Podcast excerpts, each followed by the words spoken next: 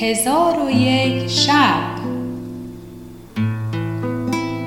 ترجمه عبداللطیف تسوجی تبریزی. راوی فرزانه عالمی. شب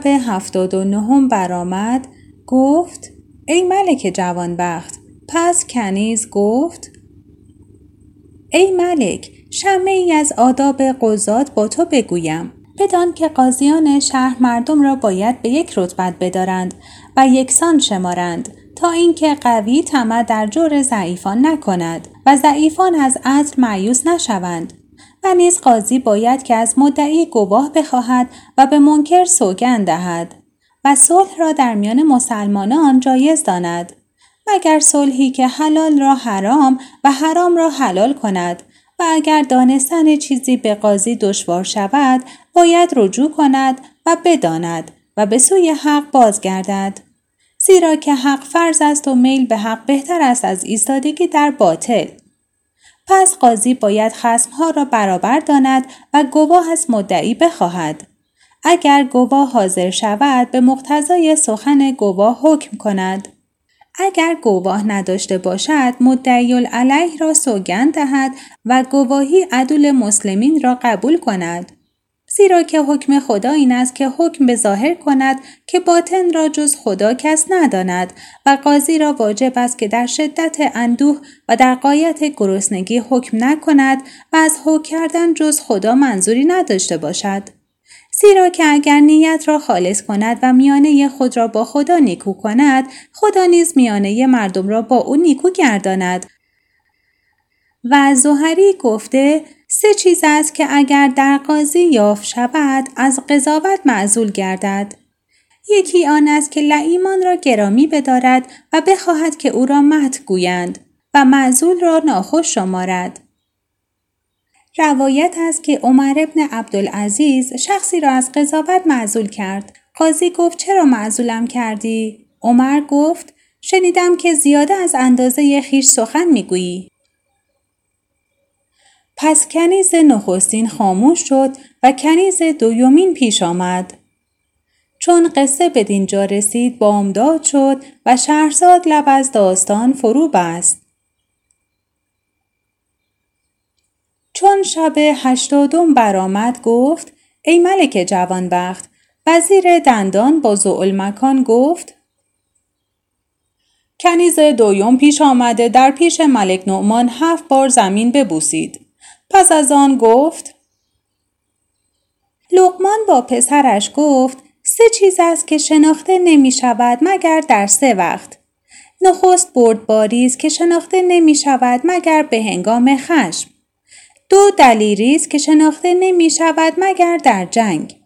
سیوم دوست است که شناخته نمی شود مگر در وقت نیازمندی بر او.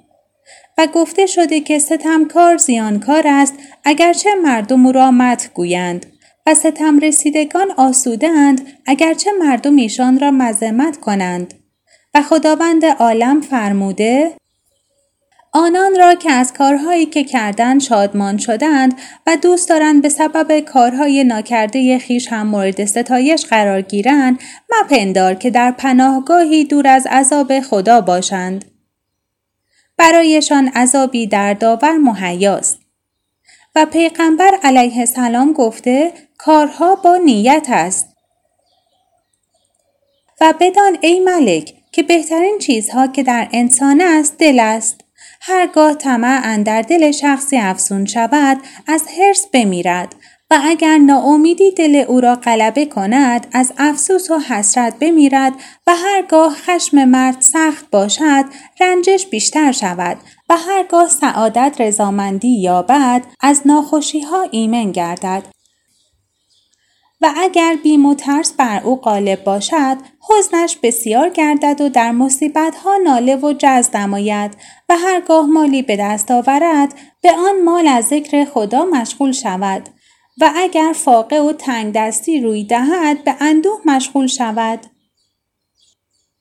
پس در هر حال از برای انسان چیزی بهتر از ستایش پروردگار و مشغول شدن به کاری که تحصیل معاش و اصلاح معاد شود نیست.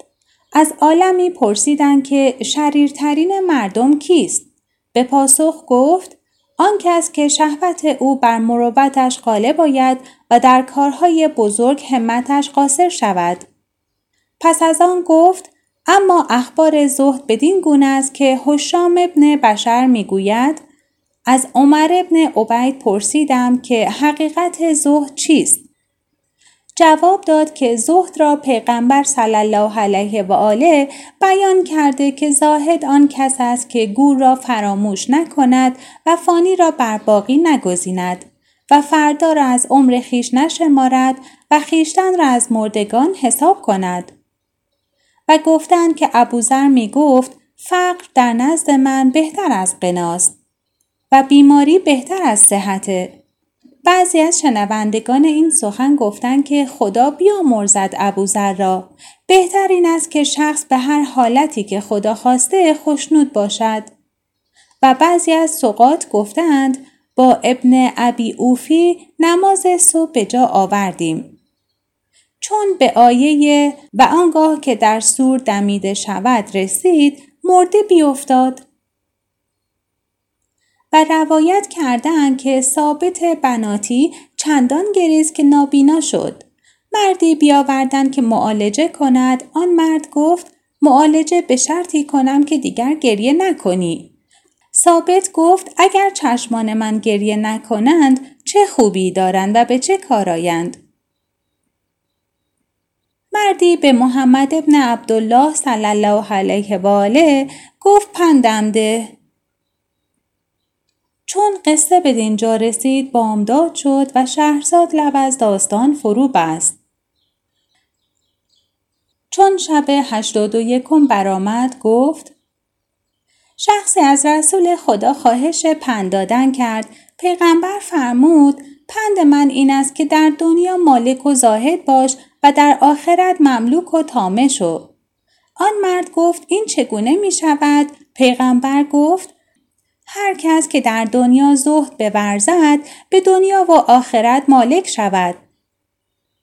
قوس ابن عبدالله گفت در بنی اسرائیل دو برادر بودند. یکی به آن دیگری گفت چه کار کرده که از آن ترسان هستی؟ گفت روزی از مرغ فروش مرغی خریده به خانه آوردم و به میان مرغانی که از او نخریده بودم بیانداختم. تو بازگو که چه کار کرده که باعث بیم و ترس باشد. گفت من هر وقت که به نماز برخیزم میترسم که عمل از برای پاداش کرده باشم. پدر ایشان مقالت ایشان را بشنید و گفت خداوندا اگر راست می‌گویند تو ایشان را بمیران و به سوی خود ببر. و عبدالله ابن جبر گفته که خدمت فضاله رسیدم و تمنای پند و وضع از او کردم. گفت دو خصلت یادگیر.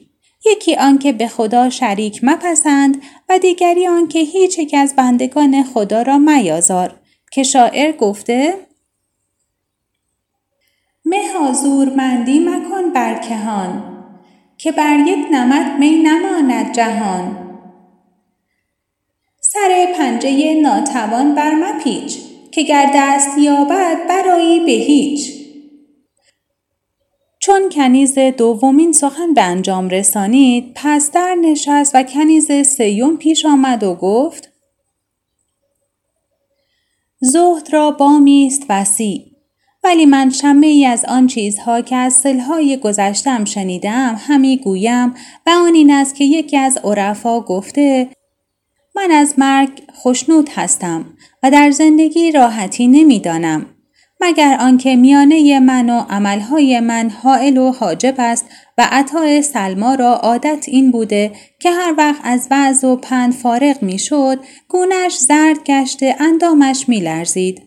از سبب این حالت باز پرسیدند گفت کاری بزرگ در پیش دارم و آن این است که همی خواهم به طاعت پروردگار قیام نمایم. و به همین سبب امام زین العابدین ابن حسین علیه السلام چون به نماز برمیخواست میلرزید. از سبب ارتعاش او پرسیدند گفت آیا می‌دانید برخواستن من از برای کیست و با که سخن می‌گویم؟ و صوفیان سوری گفته که نگاه کردن به ستمکاران گناهی بزرگ است.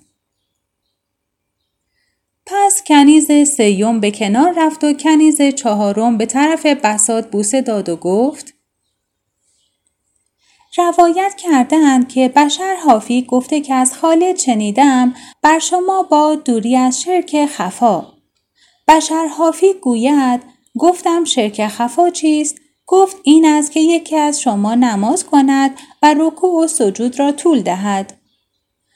و عارفی گفته که کارهای نکو کفاره کردارهای بد است و یکی از عرفا گفته از بشر حافی التماس کردم که چیزی از حقایق با من بگوید. گفت ای فرزند این علم نشاید به همه کس بیاموزیم مگر از هر پانصد تن یکی را مثل زکات سیم سکهدار.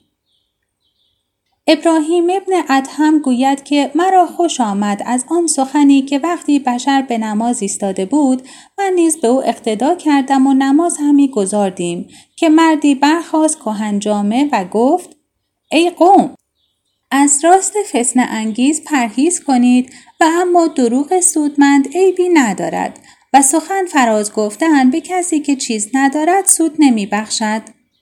چنانچه در پیش خداوند خود خاموشی ضرر ندارد. ابراهیم گفته دیدم از بشر حافی دانگی بیافتاد. برخواسته درمی به دو دادم نگرفت. گفتم این درم حلال صرف است. گفت من نعمت دنیا به نعمت عقبا اختیار نکنم. و روایت شده که خواهر بشرحافی نزد احمد ابن هنبل رفت. چون قصه به دینجا رسید بامداد شد و شهرزاد لب از داستان فرو بست.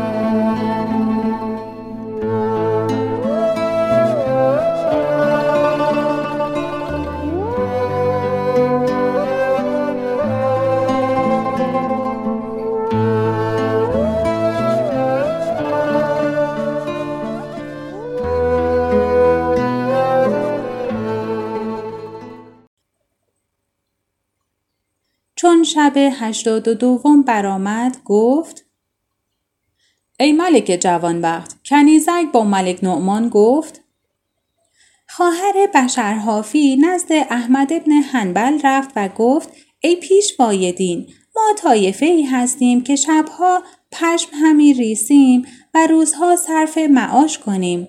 و بسیار شبها به فراز بام نشسته ایم و مشعلهای بزرگان بغداد بر ما پرتو همی اندازند و ما به روشنایی آن چرخ می ریسیم. آیا این بر ما حرام است یا نه؟ احمد گفت تو کیستی؟ گفت خواهر بشرحافی هستم. احمد گفت ای طایفه بشر من پیوسته پرهیز و زهد شما را از خدا می خواهم. و عارفی گفته چون خدا از برای بنده خیری بخواهد در اطاعت بر او بگشاید. و مالک ابن دینار چون از بازار درگذشتی و به چیزی میل کردی می گفت ای نفس در آنچه می خواهی با تو موافقت نخواهم کرد. و باز او گفته که سلامت در مخالفت نفس است و گرفتاری در پیروی اوست. و منصور ابن امار گفته سالی از راه کوفه قصد مکه کردم. در شبی تاریک می رفتم. آواز تلاوتی شنیدم تا اینکه به این آیه رسید. ای کسانی که ایمان آورده اید خود و خانواده خود را از آتشی که هیزم آن مردم و سنگ ها هستند نگه دارید. چون آیه بخواند صدای افتادن کسی شنیدم و چگونگی ندانستم. چون روز شد جنازه دیدم که پیرزنی از عقب او روان بود. از پیرزن پرسیدم که جنازه از کیست؟ گفت این مردی بود دوش بر ما میگذشت و پسر من نماز می‌کرد. آیه ای از قرآن بخواند. زهره آن مرد بشکافت و بیافتاد و بمرد. پس کنیزک پنجم پیش ملک ایستاد و بر زمین بوسه داد و گفت مسلم ابن دینار گفته که چون دلها پاک شوند گناهان بزرگ و کوچک بخشیده گردد و چون بنده ترک گناهان کند در کارهای او گشایش به هم رسد و گفته هر نعمت که انسان را به خدا نزدیک نکند او مهنت است و گفته که قلیل دنیا از کثیر آخرت مشغول گرداند. و از ابو حازم پرسیدند که غنیترین مردم کیست گفت آن کس است که عمر در طاعت خدا صرف کند و احمقترین مردم را پرسیدند گفت آن کس است که آخرت را به دنیای دیگران می فروشد. و روایت کردند که موسی علیه السلام چون به آب مدین برسید گفته ای پروردگار من من به آن نعمتی که برایم میفرستی نیازمندم. پس موسی از پروردگار درخواست کرد و از مردم چیزی نخواست. چون دو دختر شعیب بیامدند ایشان را آب بداد. چون ایشان برفتند ماجرا به پدر باز گفتند. شعیب گفت شاید او گرسنه است. پس با یکی از دو دختر گفت به سوی او بازگرد و او را به نزد منار. چون دختر برفت روی خود بپوشید و با موسی گفت پدرم تو را همی خواهد که مزد آب دادن تو را بدهد. موسی را این سخن ناخوش آمد و خواست که نرود و آن زن خداوند سرین بزرگ بود و با جامعه او را یک سو می کرد. موسی را چشم بر سرین او افتاد. نخواست چشم خود بپوشید. پس از آن با دختر گفت تو از عقب من بیا. پس موسی از پیش و دختر از پی او همی رفتند تا نزد شعیب رسیدند و خوردنی از برای شام آماده بود. چون قصه به دینجا رسید بامداد شد و شهرزاد لب از داستان فرو بست. چون شب هشتاد و سوم برآمد گفت ای ملک جوانبخت کنیز پنجم با ملک نعمان گفت موسی علیه السلام به نزد شعیب رسید و خوردنی از بحر شام آماده بود. پس شعیب با موسی گفت همی خواهم که مزد آب کشیدن تو بدهم. موسی گفت من از خانواده ای هستم که عمل آخرت را به متاع دنیا نفروشند و به زر و سیمش ندهند. شعیب گفت ای جوان تو مرا مهمان هستی. عادت من و پدران من این است که مهمان گرامی بدارند. پس موسا بنشست و خوردنی بخورد. پس از آن شعیب موسا را تا هشت سال مزدور گرفت و مزدش را کابین کردن یکی از دختران خود قرار داد و عمل موسا مهر دختر شعیب بود. چنان که در قرآن مجید مستور است می‌خواهم یکی از این دو دخترم را زن تو کنم به شرط آنکه هشت سال مزدور من باشی و شخصی به یکی از یاران خود که سالها او را ندیده بود گفت مدتی است تو را ندیدم. جواب گفت که این شهاب مرا از تو مشغول کرده آیا این شهاب را می‌شناسی؟ آن شخص گفت آری می‌شناسم و او سالهاست که همسایه من است ولی با او تکلم نکرده گفت چون تو او را فراموش کرده ای خدا را فراموش کرده ای. اگر خدا را دوست می داشتی همسایه خود را دوست می داشتی. مگر ندانسته که همسایه را به همسایه حقی بزرگ مانند حق خیشی و حذیفه گفته با ابراهیم ادهم به مکه اندر بودیم و شقیق بلخی هم در آن سال به حج آمده بود. در تواف با هم گرد آمدیم. ابراهیم با شقیق گفت شما را عادت چگونه است؟ شقیق گفت چون خوردنی پدیداریم بخوریم و چون گرسنه بمانیم شکیبایی پیشه کنیم. ابراهیم گفت سگان بلخ چنین کنند. ولکن ما را اگر چیزی به هم رسد به فقیران بخش کنیم و چون گرسنمانیم خدا را شکر گذاریم پس شقیق در پیش روی ابراهیم بنشست و روی مزلت بر خاک نهاد و گفت تو مرا استاد هستی پس کنیز پنجم خاموش شد و پیرزن پیش آمد و آستان ملک نعمان را نه بار بوسه داد و گفت ای ملک در باب زهد و پرهیز سخنان کنیز نیوشیدی. من نیز پاره ای از آن چیزها که از بزرگان سلف شنیدم بازگویم. گفتند که امام شافعی شب را به سه بخش کردی. بخش اول از برای علم بخش دوم از برای خواب و بخش سوم از برای عبادت بود و امام ابو حنیفه را عادت این بود که نیمی از شب را زنده داشتی روزی به راهی می گذشت. کسی با دیگری همی گفت و به سوی امام ابو حنیفه اشارت همی کرد که این تمامت شب را زنده دارد. ابو حنیفه چون این بشنید گفت از خدا شرم دارم که مرا مت کنند به چیزی که در من نباشد. پس از آن تمام شب زنده می داشت. و ربیعی گفته است که شافعی در ماه رمضان هفتاد ختم قرآن کردی و هر هفتاد را در نماز تلاوت می کرد. و شافعی گفته که ده سال نان جوین سیر نخوردم زیرا که سیری دل را سیاه کند و فتانت را ببرد و خواب بیاورد. و از عبدالله ابن معد روایت شده که او گفت از محمد ابن ادریس شافعی پرهیزگارتر کس ندیدم. روزی حارس تلمیز مزنی که آواز نیکو داشت این آیه تلاوت کرد. این روزی است که کس سخن نگوید آنها را رخصت ندهند تا پوزش خواهند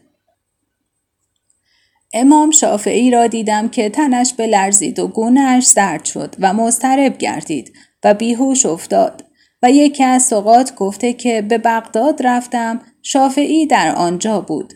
من به کنار دجله نشستم تا وضوع بگیرم. شخصی بر من بگذشت و گفت ای پسر وضوع را نیکو بگیر. چون به او نگاه کردم دیدم که مردی است می رود و جماعتی از پی او روانند. من وضوع را زود به انجام رسانیده بر اثر ایشان روان شدم. آن شخص به سوی من نگاه کرد و گفت حاجتی داری؟ گفتم آری از آنچه خدا به تو آموخته به من بیاموز. گفت آگاه باش که هر که با خدا راست گوید نجات یابد و هر کس به دین خود مهربان باشد از هلاک برهد و هر کس در دنیا زهد بورزد چشمش به روز قیامت روشن گردد و گفت از دنیا روی بگردان و به آخرت راقب باش و در همه کارها راستگو باش تا رستگار شوی. این سخنان گفت و برفت. من پرسیدم که این شخص که بود گفتند امام شافعی بود و امام شافعی می گفت که من دوست دارم که مردم از علم من سودمند شوند ولی هیچ چیز از آن را به من نسبت ندهند. چون قصه به دینجا رسید بامداد شد و شهرزاد لب از داستان فرو بست. چون شب هشتاد و چهارم برآمد گفت ای ملک جوانبخت شافعی گفته می‌خواهم هیچ از علمی که از من آموزند به من نسبت ندهند و شافعی گفته با هیچ کس مناظره نکردم مگر آنکه دوست داشتم که خدا او را توفیق دانستن حق بدهد و حق را به دو آشکار کند و گفته که با هیچ کس مناظره نکردم مگر از برای اظهار حق و هم می‌خواستم که خدا حق را آشکار کند چه در زبان من و چه در زبان او. و با ابو حنیفه گفتند که منصور خلیفه تو را قاضی کرده و از برای تو ده هزار درم قرار داده ابو حنیفه راضی نشد تا اینکه روزی خلیفه حکم کرد مال را به نزد ابو حنیفه بردند چون رسول خلیفه بیامد و با ابو حنیفه سخن گفت او جواب نداد. رسول خلیفه گفت این مال حلال است. ابو حنیفه گفت بدان که آن مال به من حلال است ولکن می ترسم که مهر ستمکاران در دل من جای گیرد. رسول خلیفه گفت با ایشان مراوده کن ولی دوستشان مدار. ابو حنیفه گفت چگونه می شود که من به دریا اندر شوم و جامعه من تر نگردد و سفیان نوری به علی ابن حسن لمی وصیت کرده که بر تو باد راستی و دوری از دروغ و خیانت و عجب زیرا که عمل نیک را هر یک از این اعمال ناشایست باطل گرداند و گفته که دین خود را از کسی فراگیر که او به دین خود مهربان باشد و با کسی همنشین باش که تو را از دنیا بیرغبت کند و یاد مرگ را بیشتر به خاطر تو بیاندازد و هر مؤمن که از امر دینش پرسد پندش گوی. و مؤمنان را خیانت مکن که هر از خیانت به مؤمنی کند خدا و رسول خدا را خیانت کرده و بر تو با دوری از جدال و خصومت. و پیوسته امر به معروف و نهی از منکر بکن تا خدا تو را دوست دارد و نیت خود را خوب گردان تا خدا تو را رحمت آورد. و از هر کس که عذر گوید عذرش را بپذیر و بغض مسلمانان بر دل مگیر و از خدا بترس چنین ترسیدنی که گویا تو مرده ای و مبعوث گشته ای و به محشر آمده ای. پس از آن عجوز در نزد کنیزان بنشست. چون پدرت ملک نومان سخنان ایشان بشنید دانست که ایشان دانشمندان روزگارند. پس فریفته ی حسن و جمال و ادب ایشان گشته عجوز را گرامی بداشت و قصر جداگانه که قصر ملکه ابریزه بود از برای عجوز و کنیزکان مرتب ساخت و مایحتاج بهر ایشان حاضر آورد ولی هر وقت که نزد ایشان رفتی عجوز را قائمه و سائمه یافتی و بدین سبب مهر عجوز را در دل خود جای داد و با من گفت ای وزیر این عجوز از نیکان روزگار است چون ده روز بدین سان بگذشت ملک عجوز را با کنیزکان نزد خود خان تا قیمت کنیزکان به عجوز بدهد. عجوز گفت ای ملک بدان که قیمت اینها زر و سیم و گوهر نیست. چون پدرت ملک نومان این را بشنید عجبش آمد و گفت ای خاتون قیمت این کنیزکان چیست؟ عجوز گفت اینها را نفروشم مگر به یک ماه روزه که شبهای آن را از بحر خدا به طاعت قیام کنی. اگر این کار را کردی کنیزکان از آن تو هستند. هرچه با ایشان خواهی بکن. ملک از قایت زهد و پرهیز او به شگفت ماند و قدر عجوز در چشم ملک افزون شد و گفت امید هست که خدا از این زن نکوکار به من سودها بخشد. پس با عجوز به روزه یک ماه پیمان بست و شرط عجوز بپذیرفت. آنگاه عجوز کوزه آبی خواست و بر آن کوزه چیزی خواند و بدمید و ساعتی سخن گفت. ما آن سخنان نمی‌دانستیم. پس دهان کوزه به بست و مهر بر او بزد و به ملک نومان سپرد و گفت ده روز روزه گیری روز یازدهم به آنچه به کوزه اندر است افتار کن که دوستی دنیا از دل تو برکند و با نور ایمانش پر کند و من فردا به نزد برادرانم که رجال الغیب هستند بروم. چون ده روز بگذرد به دینجا بازگردم. چون ملک کوزه را بگرفت عجوز برفت. ملک در خلوتخانه بنشست و کوزه در همانجا بگذاشت و کلید آن خلوتگاه را در جیب خود نگاه داشت و مشغول روزه گرفتن شد و عجوز راه خیش پیش گرفت و برفت. چون قصه به دینجا رسید بامداد شد و شهرزاد لب از داستان فرو بست